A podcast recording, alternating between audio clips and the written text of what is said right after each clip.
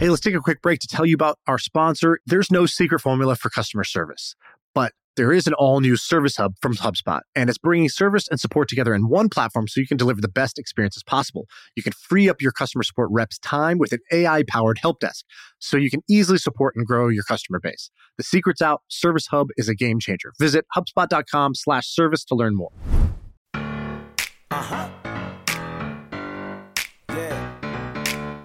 I feel like I can rule the world. I know I could be what I want to. I put my all in it like no days off. On the road, let's travel, never looking back. Like,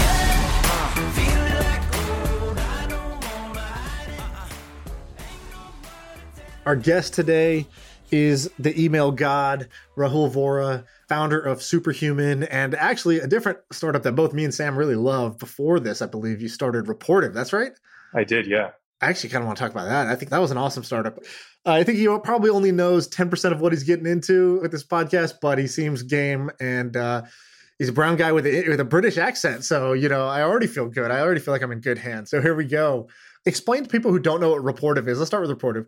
Explain to people who don't know what Rapportive is, what it was, and then me and Sam will talk about it a little bit. Sure. So Rapportive was the first Gmail extension to scale to millions of users. I started it way back in 2010. This is almost a decade ago now. And there, right inside your inbox, it would show you everything about your contacts just over on the right hand side. So when somebody emailed you, you could see what they look like, where they work, their job title, and even links to their social media, like their recent tweets. So if you can imagine being the kind of person for whom interacting with other people is important, maybe, of course, you're a founder like you, or maybe you're a recruiter, or perhaps you're a salesperson, or maybe you work in BD, or maybe it's just really important to deal with people. And it turns out there's a lot of folks like that as well. This thing sort of became this beloved, crucial tool, first starting in Silicon Valley and then spreading to millions of users across the world. Ultimately, ended up selling it to LinkedIn back in 2012. In 2011, so I know a lot about you. I, you were kind of like someone I looked up to. And I've known a lot about you since. And then I fell from grace. You stopped looking up to me. No, but I know a bunch of cool stuff about you. In 2011, I was a junior in college, and I found Rapportive, and I was like, I don't think people understand. If you're listening now and you don't if you're a little bit younger, younger than I am at least, you don't realize that like this idea of seeing people's information on the right side of your Gmail, their picture and their LinkedIn, like that's common now. That's not special. But back then, Rapportive was the first one to do that. And it was so special. And so I invented this thing, this process called Stalk and Talk. And the idea was I was going to use it to help me get a job at a company. I made this spreadsheet where I would put someone's first name, their last name, and then their URL, like at Airbnb.com. And like I would put Brian and then Chesky and then at Airbnb.com. And it would give me like a hundred possible combinations of what the name or his email could be. And then I would put it in Gmail and I would highlight each one, and Rapportive would tell me which email is his because it would show the social profiles related to each email. I ended up emailing the founders of Airbnb an interview there using Rapportive. And so I was obsessed with Rapportive. I followed it like crazy. I think you started it with a guy named Sam and a guy named Martin, right? That's right. You do know a lot. Yes. And so I like friended you guys on social media because I wanted to work for you guys. And then you sold it to LinkedIn for the rumor was 15 million. I don't know what the truth is. But uh, I was all about it. It was it was a fun tool, and I, I really really fondly look upon those times. Silicon Valley was very different back then, of course. We're talking a decade ago. So I remember thinking at the time, this is like, you know, when presidents or like kind of important ambassadors, they go to an event and they kind of have that person behind them or the earpiece that's sort of like the whisperer, which is like, you know, this is Julie Magny. She's the, you know, uh, she, she's the representative from Columbia. Ask her about her son, you know, Roger. That's what Rapportive was to me. Was like, I could make everything sound personal, and I could feel like you would feel like I knew you, even though I was just getting it fed to me by my sort of earpiece on the right side, which was Rapportive. That was fundamentally the idea. And I think, had I continued to run that company, one day we would have made those earpieces. We would be bringing that kind of intelligence to everybody everywhere. I think the fundamental reason was we were tired. And this is one of the lessons that I learned back then. I think if I were to be in the same situation again, I probably wouldn't sell. Now, that's not to say that selling was the wrong decision. I think it was absolutely the right decision given what the company was, how quickly it had grown, and yet how brittle it also was. So you have to remember that I sold the company only 20 months into its existence for a sum that even to this day remains undisclosed. And assuming it was a good amount of money, then it was a very efficient outcome for the amount of time we put in for what was actually a very brittle business. We'd only figured out how to make 15 cents of revenue in the entire history of the company. and so, uh, why were you tired? I was working 12 to 15 hour days. We all kind of were. It was just a really intense period. And burnout's common. I'm sure you've talked about it with other guests. It turns out the thing you're meant to do in burnout is to take a break, right? Go have vacation for a month, all of the reports of users will still be there, would have been a different solution to the problem. But we also sold, I mean, that was fine.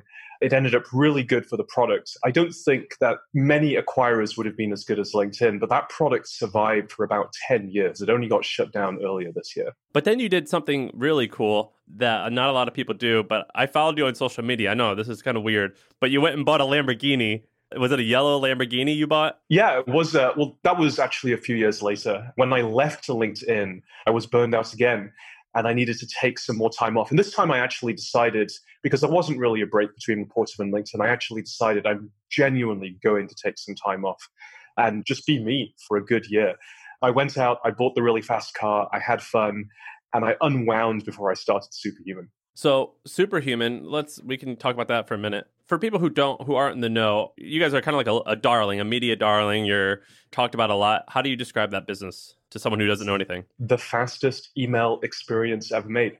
If you're the kind of person who spends hours on email a day, many hours on email a week, with Superhuman, you can get through your inbox twice as fast as before, reply to important emails sooner, and even sustain inbox zero. And can you give some ideas to how big it is and, or anything like that? So we don't publicly disclose user numbers because we are venture backed. That's something that we keep to ourselves. Other proxies or other things that people are interested in are we're about 60 people today. We've raised $51 million plus from investors like First Round Capital and Andreessen Horowitz. Marc Andreessen sits on our board. It's really exciting to be able to work with the likes of him. Uh, and let's see what else. We have a waitlist for our products. That's something that people are often interested in. We now have over 360,000 people on that waitlist. Does Marc Andreessen use email differently than plebs like us? Marc Andreessen is different in many ways to folks like the three of us. He's one of the most intelligent people I've had the pleasure of getting, uh, you know, being able to work with. One of the things that I think separates Marc from most people is his clock speed, so to speak is really, really high. And you know, you might think you know smart people, but there's like a whole other level of high, which is just immediately apparent when you talk to him. And as a result, he's also very intentional, quite a lot more intentional than most people at URI might meet. What does that mean? This guy, he's like an oracle. He's this, uh, he's kind of mystical a little bit. What does that mean? He's intentional. This also happens to be a superhuman company value. So it's something that I put a great deal of interest and value on when someone is intentional, they are a very deliberate thinker and actor. They tend not to react, but they proact. They preempt. They get ahead of things. They have a model for how the world or how their business might work. And when the data stops matching reality, they immediately update the model as opposed to constantly being on the back front, back foot rather. Let me describe it another way. Many people who know me well know me as a frameworks thinker. I have a framework to think about waitlists. I have a framework to think about onboardings, to think about pricing, to think about positioning, famously products market fits. And that's the kind of person I want to work with. Other people who also think in a very detailed, frameworks oriented fashion. How old were you when you started Rapportive? I believe I was 26. So, how old are you now? You're that 36? 37. 37. So, you have this. I've only talked to you for 10 minutes now, or however long this has been. You have this thing about you that you are clearly going to be a CEO of a very large company because you have this intangible kind of charisma. I don't know what you want to call it but Shaan, I imagine, knows it. I feel like when you're talking, you're not talking, you're narrating. Right. It's as if you have left the scene, you are observing the scene, and uh, you're not caught up in the hustle and the bustle of the scene because this already played out, or you're the one narrating the story. It's a calmness and charisma in the way you speak. It's literally just the way you speak. Like, we don't know shit else about you. No, he's using concepts and stuff. I mean, you're doing a really, you, you have this, you have like an it factor. It's very clear. I only have talked to you for five minutes. Would you want to be CEO of a big company, like multi-thousand person company that's publicly listed? Is that a is that a goal of yours? I know for myself, for example, I love the start, and the bigger the company gets, the less fun it becomes for me. And I've learned that over time. And so some people love it. Some people dream about that. And so which bucket are you in? Yeah, good question. I probably find myself somewhere in the middle. I've had at this point now just one or two friends who've had the amazing outcome to take a company public and it doesn't seem that much fun. They don't seem to be having that much fun. They'd be the first to say that. It was obviously a huge ambition point for them so they pursued it nevertheless. I'm very excited about learning and scaling. I think in order to create a business that really truly has outcomes on the world that we as the founders get to play a large part in we do have to scale in some part with the companies or as far as we can. Now, this idea that you want to have thousands of employees, apparently, Larry from Google was known for wanting to have tens of thousands of employees. I don't really resonate with that. That's not a motivating factor for me. Taking a company public, not a motivating factor for me. Having a very large private company that has a tremendous amount of impact on the world, that's exciting. Were you like this when you were 26 and starting Rapportive, or did that year off kind of change you? I think the year off helped me recover from what was a very sort of taxing experience building Rapportive and then being at LinkedIn, but I don't personally think I fundamentally changed. When you were at LinkedIn, so this is a, a selfish question, right? So I, I, just got acquired by a company that's 2,000 person company. LinkedIn, I, I bet, was even bigger at that point in time. I found it good and bad, interesting to be an entrepreneur inside of a company like this. And some days I feel like I kick a ton of ass and I'm like, oh my God, only I in this company could do this. That's the ego in me. I'm like, only I could have pulled this off. And then other days I'm like, wow, I'm so useless at this company. I don't have any of these skills that these other people have. And I don't want those skills either. And I, you know, I can't do all these things that you need to do to function, to be a high functioning person in these companies. And so I'm curious, when you got acquired, were you a good employee? Were you just in sort of chill mode, like some people go into when they get acquired? Or, you know, what was your experience like there? I certainly gave it my all. But to be honest, I ended up struggling a fair amount. And the reason is I think I'm a pretty good founder. I'm at best a mediocre product manager of a large company. And LinkedIn was about 1,700 people at the time. Our product management organization was 70 people. I came in right in the middle. I was a senior product manager, one of the very few who could simultaneously code, design, market, and conceive of new products, which is the thing that makes me a good founder but I also didn't have the skills that a product manager should have. Things like being able to establish consensus. I don't have to establish consensus. I just say, this is the direction we're going, and you're either with me or without me. Well, guess what? Big companies don't work like that. Other skills like bringing people along, fighting for allocation and for resources. When Rapportive was an independent company, people would line up around the block to want to work for me. Apparently, Sam, you wanted to work for Rapportive, and you know that this is it's exciting. Like people want to work for startups. That's not the case at LinkedIn or at any other large company. At any other large company, you generally have to fight and play the politics game in order to get your projects funded and to get people to work on your things. And that was a switch that was really hard for me. Uh, the other thing is just what's important to the company. Unless you come into run product, you've gone from your thing being existential to your thing is now probably an experiment or a strategic bet. As a founder, your job is to find a needle in a haystack. As an acquired founder, your job is to move the needle. The haystack is long since gone. I'm a customer. How much do I pay? 20 or $30 a month? $30 a month. When you were starting Superhuman, I mean, it's becoming a little bit normal now or more normal, but paying for email, I mean, I guess we did with AOL. My mom still pays for her AOL account. but uh, you know, like paying for email is very that's very original thinking. That's something not a lot of people would pay for. You're proving wrong. What else is out there that is a free service that you think people would have an appetite to pay for if they applied some of the framework or however whatever insights you had to you're like well man people would pay for faster email. Is there anything else there that you in your head you're like man that that deserves a, a paid experience that has more features not one that i've put a tremendous amount of thought to but we can try and come up with a framework on the fly. So what is it that makes superhuman work as a premium prosumer product? Well First of all, a premium prosumer product in the space does not exist. So there's a gigantic amount of white space for a high end version of that product. Then you have to start asking questions like, well, why doesn't it exist? Why has not Google or Microsoft created a premium email experience. Why have they not made superhuman? What was the answer to that? Well, let's take them each in turn because I think they're quite different. For Google, I believe it's the fundamental business model doesn't support creating a premium email experience. And the company is so large now that it doesn't matter. The fundamental Google business model is, of course, ads and AdWords. It's to know everything they can possibly know about you, secondarily, to keep you in the browser, hence Gmail. Both of those things feed into Gmail so they can better monetize you. In the Google world, you are the product.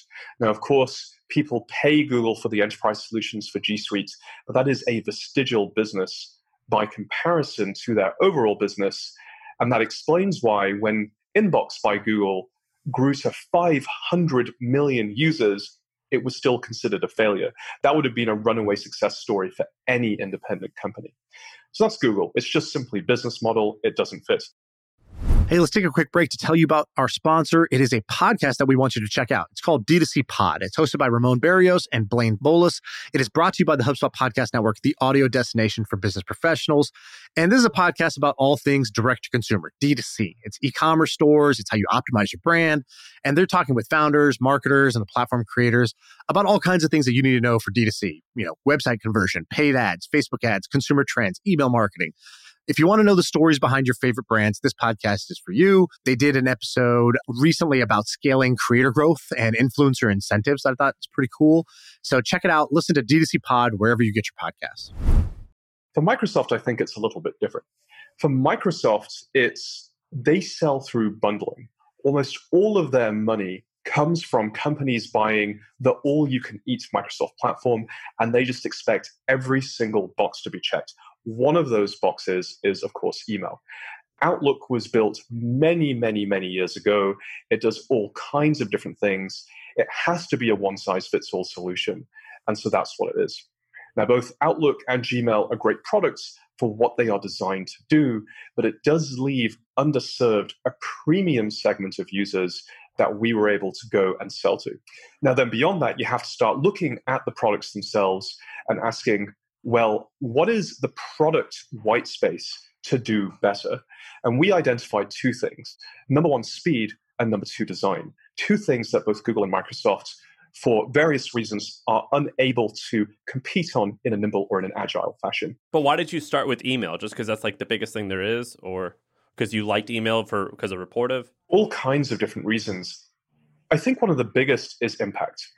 I remember when I was coming towards the end of my time at LinkedIn thinking about, well, what is Rahul going to do next? And thinking, this one is going to be the big one. I probably have one company left at me. So it better be really big, it better count.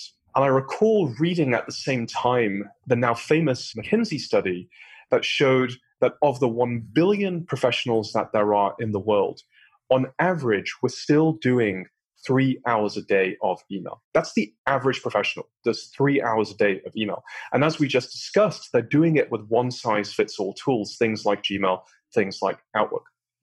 So 3 billion hours per day, every single day, go into email. There's in fact only one thing we do more than email, and that's sleeping. And when I looked at my ability to be a founder working on sleep versus my ability to be a founder working on email where I'd already sold a company, knew all the people, and could raise arbitrary amounts of capital, I was like, well, clearly that's the one for me. Uh, how did the actual idea come about? So you're sitting around, are you brainstorming on a whiteboard? Is this like, you know, what was the actual idea? When was when did the lightning strike and you understood, okay, what if I built a prosumer email tool? What if I built an email experience that you would pay for because it was slick, it was fast, it was well designed, et cetera, et cetera? It's hard to pinpoint the exact moment. I think it was perhaps six months before I left LinkedIn. I was having lunch with my team, the Rapportive team, in the LinkedIn Mountain View offices. We just all started naturally talking about what might come next. And I was like, hey, folks, I think we kind of ruined Gmail. And they said, Well, what do you mean? And I said, Well, we were the first browser extension on Gmail to really go mainstream and to get millions of users. And now everybody's copied us. You have things like Boomerang, Mixmax, Yesware, Clearbit, you name it, it exists. All of these products, including our own, are just almost like a virus just sort of sitting on top of Gmail. There's no API, they don't belong there. They slow down the experience, they clutter it visually. They take all of the problems of Gmail the problems that it's going slower, that it doesn't work properly offline, that it's visually cluttered, that it consumes ever increasing amounts of CPU memory, and so forth. And it makes all of those things dramatically worse. What if we just built it from scratch? What if we built an email experience the same way that Apple built a laptop? For me, that was like the aha moments that no one has done that because it's really scary and nobody knows how, and it's very expensive but I might be one of the few people in the world that could actually pull it off in the sense of pulling together the team and the capital to make it happen. You said you hadn't given a lot of thought to the where else could you do superhuman. I don't believe that. I think you probably think about it all the time. And you also hear all the superhuman for X that gets built, right? Like I've been pitched probably 10 different versions of superhuman for X. You know, for example, superhuman for calendaring which i'm sure you guys either already do are about to do or you have a really good reason why you're like that doesn't work. And then there's you know people who have done it in the let's say bug tracking you know uh, space right? So i think why use jira when you could use this? You know this new new and special one. I forgot the name of it but it's, it's a good one. Are you serious? You really haven't thought about the other spaces that you could superhuman up? Or doing it for browsers which is the uh, very obvious one Sure. And, you know, there are great companies going after all of this. Mighty for browsers, Linear for the issue tracking. The yeah. uh, there's a number of superhuman for calendar ideas. And I'm very fortunate to see most of these through the context of either friendly founder who can help or through the, the possibility of being an angel investor with the angel fund that I run with Todd. When I said I haven't given it significant thoughts, what I meant is I haven't given it rigorous thoughts in the same way that I gave email back in the day, in the same way that when I committed to giving the next 10, 15 years of my life to this project, I hadn't done that for these other ideas. But with a surface level analysis or with sort of an angel investors level of analysis, they all seem very plausible. I do think that Superhuman for X is is a it's a very real thing. There's going to be multiple billion dollar products and billion dollar companies to be made in the last YC demo day, Superhuman for X was the most common X for Y. It's pretty interesting to see the trend take off. Have you invested in any yet? Or what would you invest in? One superhuman for X that we've invested in is Command E. So Command E is a uh, it's kind of actually modeled off Command K, which we popularized in Superhuman. But you press the keyboard shortcut, and you're then able to search across everything not only all of the data that you have locally, but all of the data that you might have on the cloud. So, where did you last leave that note? It might be in Apple Notes, it might be in Evernote, or it might be in Google Drive. This thing will find it. Who is the candidate that is on your calendar that you're going to speak to in half an hour? Command E, type in their name, it will take you straight to the greenhouse record. Want to update the lead or the opportunity in Salesforce, Command E, you can do that as well. And so this is taking a lot of the same product sensibilities that we had and applying it to a different workflow, which is search and updating records. You seem incredibly calm, and you mentioned that you and Todd, what's his name, Todd G. Uh, yeah, Todd Goldberg. Goldberg. You guys have um, how big's your fund? Like a ten or fifteen? Rolling fund, right? Well, we have two funds. We have an early stage angel fund, which is about seven and a half million dollars, and we also have a rolling fund, which is more of an opportunity fund, and that's to invest in the breakout companies from the first funders, just as uh, well as other amazing companies that we see coming from our network. So you have two funds. You have a company that has 60 employees. You have a lot of users. You have a lot of investors that you have to deal with. How are you managing your time right now? Have you delegated everything at Superhuman? Like, what's your deal? How are you able to get this done? I actually haven't. I'm, I'm working on building up the team so I can delegate more and more as time goes on. I'll answer your questions separately because I think the answer to them is different. How can someone be calm and how can someone in my position manage their time? How am I calm? I'm a huge believer and I would say a journeyman practitioner of transcendental meditation. Yeah, no shit. That's like the two minutes with you, and I can tell that. You just you scream that, man. You whisper that. Well, I'm glad, glad to see the, the aura conveys over camera. Uh, but I do meditate twice a day. So I meditate usually the first thing in the morning for about half an hour, and again in the afternoon at around 4.30 for another half an hour. I'm early in my practice. I've only been doing this for about six or seven months. For me, it clicked when I hired a coach to teach me how to do it. I'm also an even bigger believer in coaching. I've had coaches for nearly every aspect of my life. I've worked with maybe five or six different coaches, not just meditation, but also things like nutrition, for physical training, obviously being a CEO and being an executive. And for me, meditation did not work until I hired a coach to actually drag me through the learning process. I think I'm a, an inveterate student. I'm not the best learner, but I respond well to coaching. And that for me was the thing that made it work. Can you give us like the two or three things you either were getting wrong on your own or you you were looking at the wrong way that the, like what were two or three of the things that the key points that the coach sort of highlighted to you mental fallacies like well i spent the 20 minutes of my meditation just thinking about stuff not repeating my mantra, surely therefore I'm not meditating. That's actually a fallacy. That is, in fact, what you're meant to experience six months into your, your journey in meditation. It means that it's working. It means that your body is beginning to unwind and you're just effervescing all of these thoughts and you're meant to actually experience them. And, and every time you notice you're thinking, of course, bring yourself back into the meditation. But the fact that your body is taking you there is a good thing. I previously thought that was failure when I tried to self teach through one of the many meditation apps. Another one would be the fallacy of I simply don't have the time, right? An hour a day is a lot. That's five hours a week, depending on how much you work. It's, you know, double digit percentage of the amount of time that you have. The answer, of course, is that through the time that we spend in meditation, we make everything else way more efficient and effective. And that's hard to believe until you experience it for yourself. I respond well to authority. One way that you can start to believe some of those things is have a world expert in meditation simply tell you that and back it up with science. And so the coach that I work with, the reason I believe him is he's a scientist and he's also been a tech founder, venture backed several times. So he knows what he's talking about. He's not just sort of spouting mystical bullshit. Like this is actually rounded, uh, grounded both in his experience as well as in science. What's his name? You want to give him a shout out, or or is it intentionally stealthy? Happy to refer folks who are interested. His name is Laurent Valasek. He runs the Peak Performance Institute. He focuses on leaders and executives with the purpose of performance. So he's not after specifically spiritual awakening, although if you find that, that's wonderful. It really is around how can leaders unlock performance. Okay, so that's calmness. I think the other question was how do I manage my time? Right. I track it assiduously. And subscribers of Superhuman will know both of these things because I've just sent out a number of sort of productivity tips, one on meditation, another on time tracking. I do this perhaps somewhat weird thing called the switch log. I, like many other founders, used to have the experience where I get towards the end of the week and I feel sad. Well, where did that week go? I don't feel like I achieved anything. I felt constantly interrupted, forever putting out fires. What actually happened? And so I invented this thing called the switch log. It's very simple.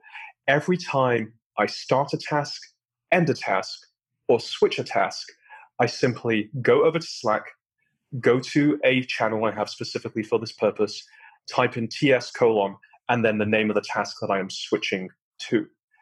And this turns out to be remarkably effective because then I can go back afterwards and analyze exactly where my time went.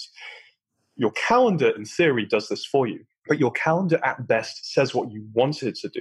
And for most founders, it doesn't record what actually happened. The switch log does and it's very easy and you don't even have to worry then about maintaining a calendar. As an angel investor are you seeking out anything right now? Are you seeking a category or an idea that you're wanting to invest money in if there was the right team or someone trying to make it happen? Incredible founders in fast growing markets. I think as pretty much every angel investor seeks out todd and i are fairly generalist investors. So our themes of interest are viral SaaS of which productivity and collaboration are good examples. And we've made some bets there. For example, folks might know Tandem is building the water cooler for the remote age.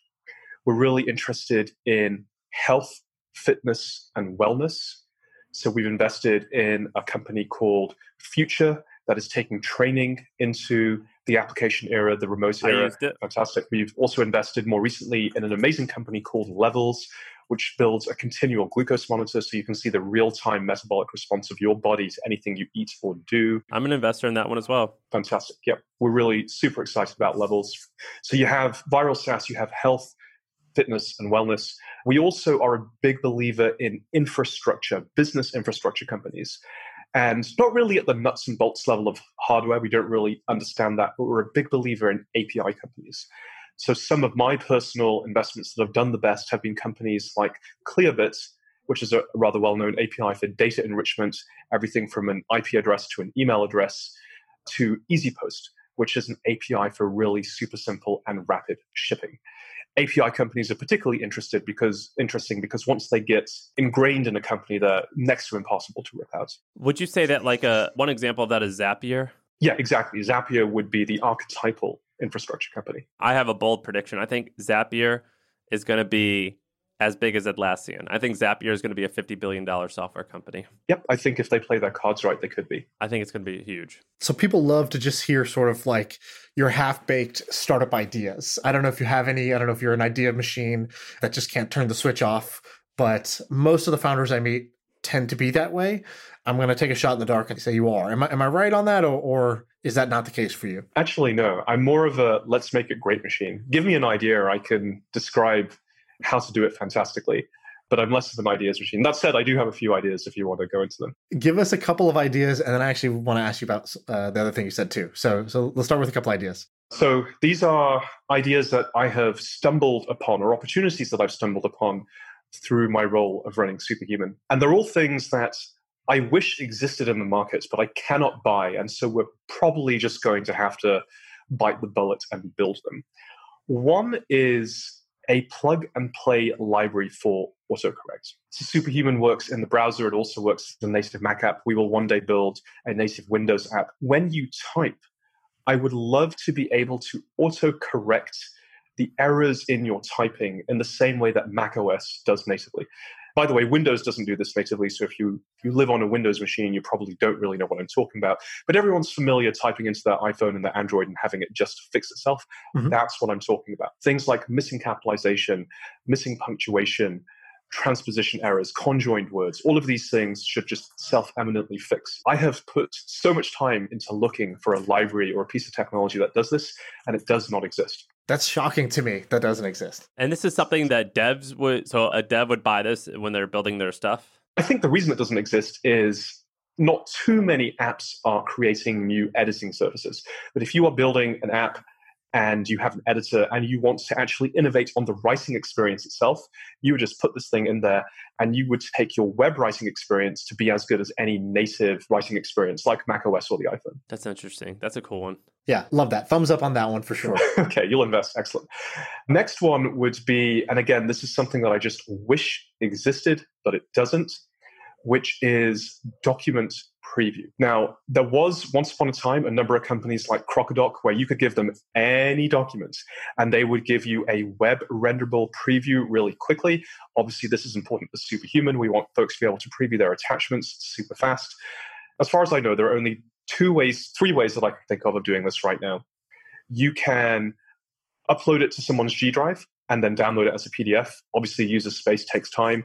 You can use Microsoft's free libraries to do this, maximum file size limitation of five megabytes. Or you can download what I believe is a Java library, I think, from Box. Box acquired, it was Crocodoc back in the day, and I think that was the ultimate evolution of that product. All of these three approaches obviously have major cons as well as the benefits they bring.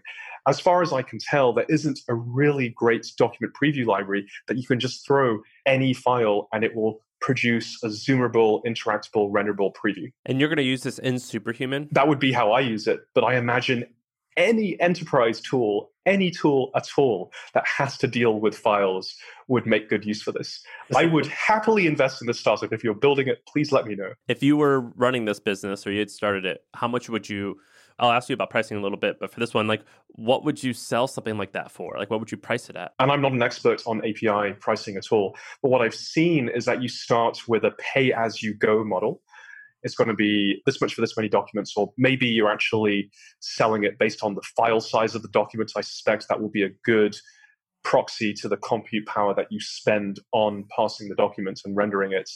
And then at the high end, what you're really charging for integrations, SLA, service to the organization that you're integrating with. The reason I'm asking is like Superhuman at $360 a year. A lot of software people say that like the there's a dead zone of around you're in like the dead zone of like basically it's really hard to price stuff around that price. And a lot of the more successful SaaS companies. Am I thinking uh, what's that guy's name? Tom Tongues. What is what is it? T- Thomas Tunguz or whatever his yeah, name is. Yeah, He's yeah, a, yeah. Like VC. Redpoint. Yeah. yeah, yeah. He's got this great post and he's like analyzes all the SaaS IPOs and he's like, there's some stuff that it's like free or next to very cheap, and then the, most all the successes are like it's at least five thousand dollars a year, and it's very very hard to scale because like HubSpot, they have this cool study or this cool uh, what's his name? Brian Balfour has this thing called Reforge. You know Brian, I bet. And he basically says like when he was at HubSpot, he helped launch this thing called the it was your competitor at Rapportive. What was it called? Sidekick. Sidekick. Yeah, he like built this thing called Sidekick, which is basically kind of like Rapportive but a little bit different. And he charged thirty dollars or twenty dollars a month, and he grew it, and it like got to three hundred thousand dollars a month in one year. And eventually, they're like, "No, we got to shut this down. There's no way that this could become a big business because it costs too much money to acquire customers." When you're thinking of superhuman and this new and all the products that you've named seem like they actually would cost in the thousands of dollars a year. When you're thinking of superhuman are you like we're going to have to figure out a way to sell something else to make a lot of money? Or do you figure are you think you're going to be able to get a million users for a very low cac? So the good news and this was the tail end of every vc pitch that we ever made last year was we clearly don't need a million users in order to be a billion dollar plus company. It turns out that when you sell a product at $30 a month, which by the way, I agree is a hard price point, but I'll come back to that in a second. It turns out that when you sell at $30 a month, all you need is 300,000 subscribers. To be at 100 million. Exactly. It's 108 million. Uh, in today's markets, you'd be valued at four or five billion dollars, probably, assuming you were growing non trivially at the point of 300,000 subscribers. And so the question that we asked is well, we don't need to get to millions of users. Can we see a path to hundreds of thousands of subscribers? And me and every other VC who was interested in this said, yes, obviously. Yeah, obviously. There's 1 billion people who do email professionally. So there must be some subset of that that, that we can get to 300,000 subscribers. Now, that doesn't mean to say that we won't down the line explore ways to increase average revenue per user. But I do believe that we can create a good CAC LTV ratio just with this core product alone. The thinking is like, let's just get to 200,000 users, let's be laser focused on that, and then we'll figure out the rest as we go. Exactly. And this is one of the things, by the way, where Marc, talking about him again, his presence, his wisdom is actually very useful. Uh, so I recall a previous board meeting where I was going off on a little bit of a tangent about, well, maybe we should go and acquire this company, or perhaps we should think building the thing that they make, stuff like that. And he said, well, it's going to be relatively expensive now. You'll end up giving up a fair amount of equity You're using a lot of your cash. The alternative is we walk the fairly well understood path to hundreds of thousands of users. And then when we're making that revenue, just spend the revenue on buying the next piece of the puzzle. And it kind of makes sense that when you when you hear it laid out like that. Now, I just want to go back to this idea of a dead zone because I find it fascinating. And I think there's a lesson in here, which is future success will not always look like previous success. And I think if we're a founder and we're trying to come up with something really big, something really cool, we have to deliberately, and this goes back to that idea of intentionality, pick something that is on purpose, not like all the things that came before. And the thing that I observed is that I thought the time was right to start to go after the prosumer, the $30 a month price point, precisely because everything prior had been very cheap or very expensive and I thought there was a new path to growing a company in the middle. I hear you a little bit, but to play devil's advocate, I'd be like, well, why would you make this needlessly tough on yourself? Superhuman doesn't have competition. No one else is selling a $30 a month email experience, and they would have to catch up with everything that we built in order to try and do so. So you bring with it other benefits. I think the key is you don't say, okay, what is the perfect price? Instead, you say, all right, for us to realize our ambitions, we want to be a billion dollar company. You need $100 million in revenue. To get to $100 million in revenue, you need 300,000 users at this price point. Do I believe that I can do that? Yes, I believe I can do it. Then it's the right price for us because there's a competitive advantage. Like the lower your price gets, generally, the more customers you're going to be able to acquire because there's less friction, you know, along the way. So I think that's their that's their hook. And I, I, would guess the retention is pretty strong. Although I did churn out a superhuman, I would assume I think most people who are power email users, uh, it's very hard for them to churn once they get a better experience and they go back to a slow thing. Exactly. All of this relies on the idea that you have a high retention product, that people do genuinely love the thing that you've built. You are creating delights and that you can build a revenue stream that lasts for a long time. And you haven't even really gotten into companies yet because I know when I used it, I couldn't use it for my work email because it wasn't like it didn't pass the security whatever. Uh, not that there was anything wrong with it, but the security team at the company was like, ah, we haven't vetted this, so it, it doesn't work with our work email yet. There's probably ample room to grow in just in that one regard. Exactly. We think there's a ton of headroom there. We're now starting to see really big company accounts organically form that classic bottoms up motion. And we're beginning to develop some competency. This is new for us. So obviously, there's something new every time. But competency at going through the vendor approval process. Right. It used to take us, gosh, three days. It took us three days to get through Uber's questionnaire. And now we can get through a security questionnaire in, in two hours. And, and right. so there's been a lot of learnings in condensing that down. Before you were starting Superhuman, I bet you were thinking of one or other two things that you were passionate about, even if they were related but a little bit different. What were they? The one other thing that came up against Superhuman, obviously, Superhuman was by far and away the one that I chose, was this notion of small scale private equity applied to SaaS businesses the idea that the first two, three years of a company, not very much happens. You're not making that much revenue. You're spending a lot of time pulling together capital, people, and building a product. And a lot of people make that journey and then flame out, either because life happens, or they lose interest, or they literally don't know how to do the next stage. And so I think there is a very good business model to be had. And I do know some people pulling this off, where you find companies that have done that phase. Maybe they're making $100,000 a year, uh, sorry, a month, or maybe they're making $10,000 a month, and you spend anywhere in the region of half a million to 5 million to 10 million to buy these companies outright. And you own all of them. And maybe you raise some money to help you do this, but ultimately you own these companies. Scale them 10x. That is a relatively well understood problem. There's only a few ways you can scale companies like that. Maybe even support the companies with some kind of centralized resource pool, whether it's development or sales or support, and then sell them on to the next buyer once they reach. Let's say you can go from a million dollars of ARR to $10 million of ARR. You can then sell it for more than 10 times than when you acquired it. So, Constellation Software, I think, does this, right? Constellation Software is one. There's also Xenon Software run by my good friend uh, Jonathan Siegel. Yeah, I know those guys. There's a few, and there's another German outfit as well. So, there's maybe five or six private, small scale private equity funds that essentially do this kind of operation. What would you do a little bit differently as them, or is there just enough out there that you don't really have to be that different? You just, as long as you execute okay, you would it would work. To me, this feels like the very earliest days of venture capital. I don't think you necessarily have to do anything specifically different. People are still buying companies by what they're interested in running. So, for example, my friend Jonathan Siegel he recently bought Earth Class Mail, which is a mail forwarding service. There's a location down here in San Francisco. I don't think I'd want to run Earth Class Mail. I'm sure it's a really good way to make money, but I don't have any particular interest in running a mail scanning and forwarding service. So I think folks are simply buying things that are interesting to them that also happen to make money, that they see an opportunity to work with, it's mostly greenfield. I think there's a ton of room for folks to come in and try something like this. Now, in any case, I ended up comparing that to the thrill and the excitement of building a big household brand like Superhuman and working on something that I know incredibly well productivity and email.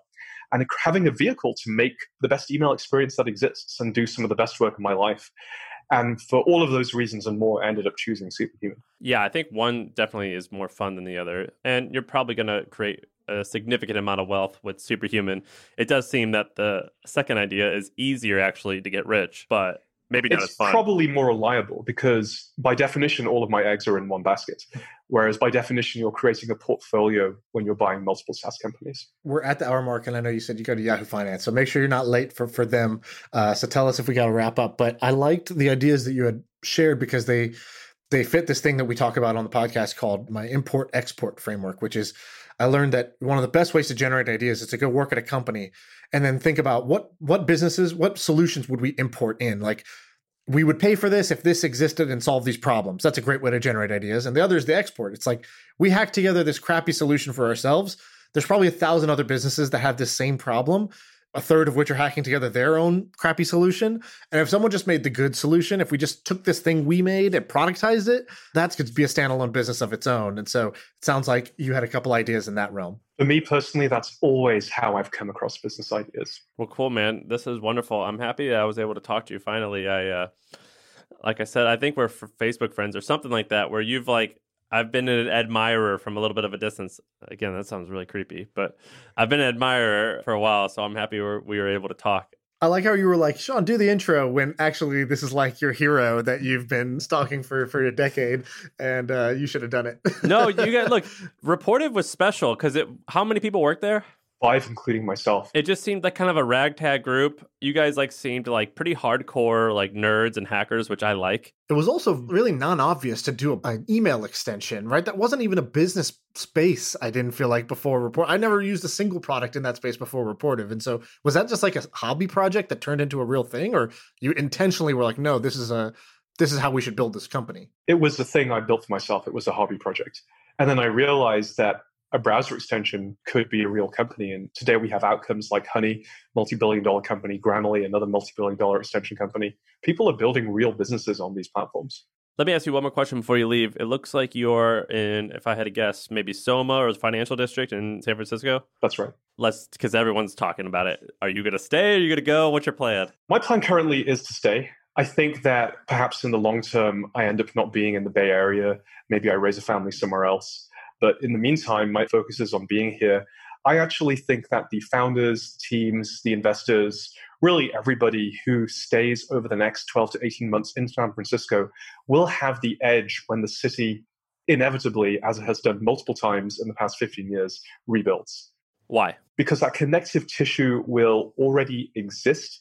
There will be an enthusiasm to get things done. And for all of the reasons why location was important to begin with, they will be important again. The fact that you can get a deal done just by walking down the road and walking into somebody else's office. It's pretty special. Hey, I agree. I just, you know, I lived there for, I, I just moved a few months ago, like a lot of people, but uh, it was a hard decision, but I agree. You should come back. we we should uh we should wrap it up. Uh Rahul, thanks for coming, man, and congrats on building something that's legit. I think a lot imitation is the greatest form of flattery, as they say, and there's a lot of people out there who are trying to build superhuman for X. And you know, I think that's probably the highest compliment one entrepreneur can give another is like, oh, the thing you did to your space, I want to do to whatever the next space I can do it to. Well, thank you so much for saying so. And thank you to both for having me. It's been really fun.